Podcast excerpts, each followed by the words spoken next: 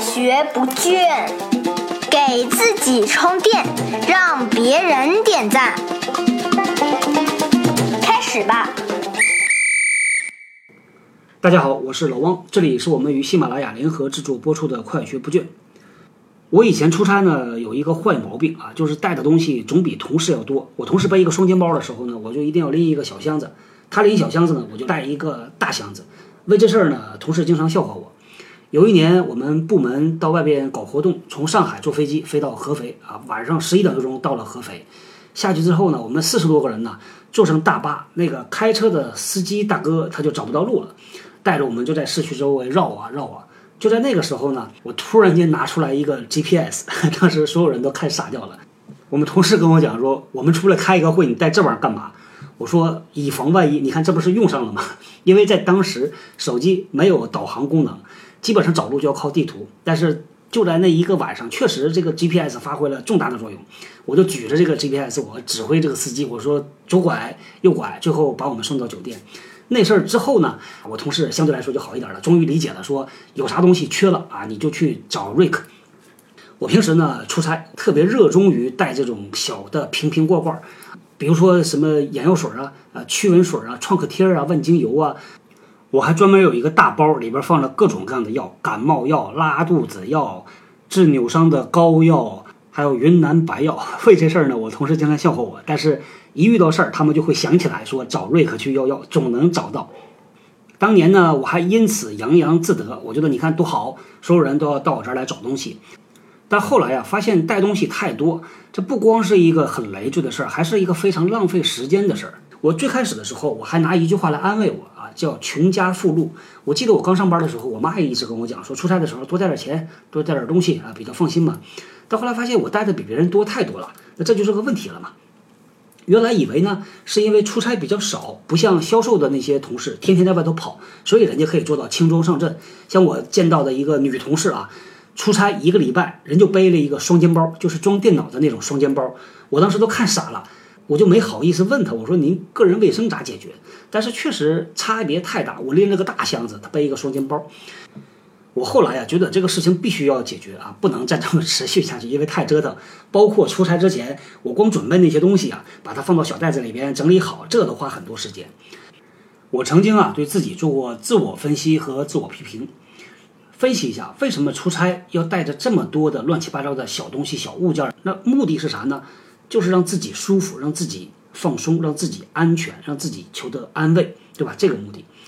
那为啥要去求这个呢？因为缺啥补啥嘛，就是因为缺少这些安慰、认同、安全，所以呢才会不自觉的努力的给自己创造一个舒服的、安全的环境。说到底呀，就是缺乏安全感。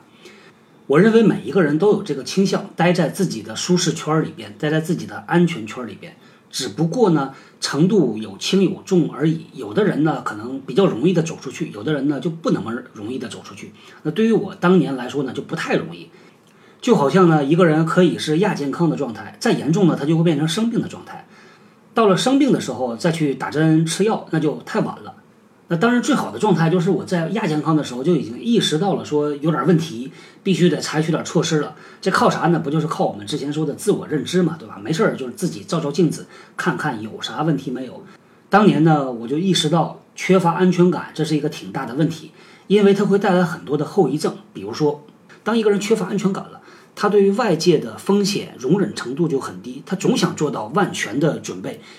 做一个什么事儿啊，让他下一个决定就会很慢很慢，他要不停的收集资料，不停的想，左顾右盼，别人都已经做完了，他可能还在想呢，这不就是拖沓吗？还有那些我们纠结的处女座，各种各样的认真啊，各种各样的较真儿，他可能啊也是因为缺少安全感导致的。缺少安全感的人呢，他在内心深处啊会有一个控制不了的倾向，就是求安全，谁能给他安全？他就会不自觉地去靠近这个人，他会希望从别人那儿获得安全，那这会带来个啥问题呢？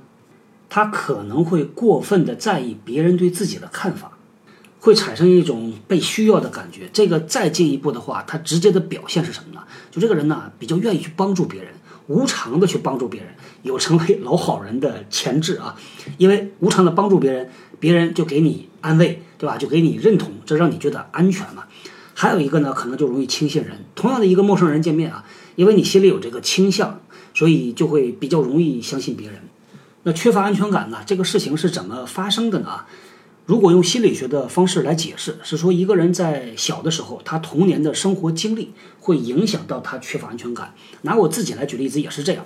我小的时候呢，有一段时间没有生活在自己父母身边啊，住在亲戚家。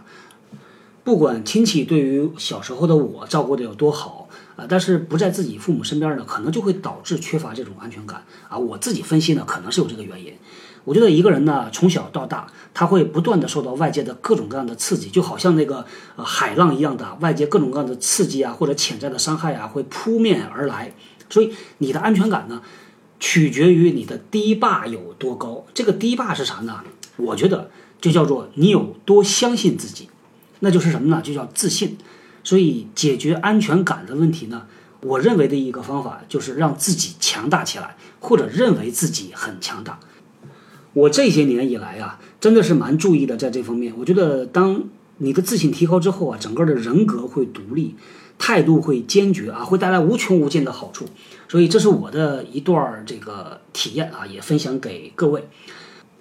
那咱们拉一个七天微信群，聊啥呢？聊一聊出差到底要做什么样的准备，以及出差路上的各种体会，各种各样的经验交流。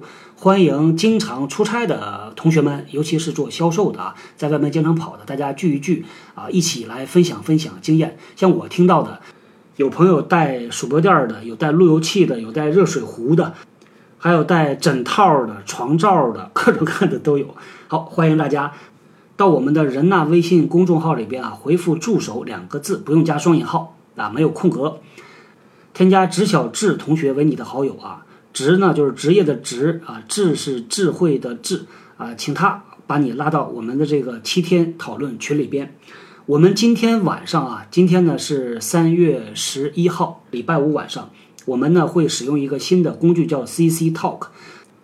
我们之前的那个七天临时群叫第一桶金呢，大家会统一冲进去一起群聊啊。晚上八点钟我也会冲进去和大家瞎扯。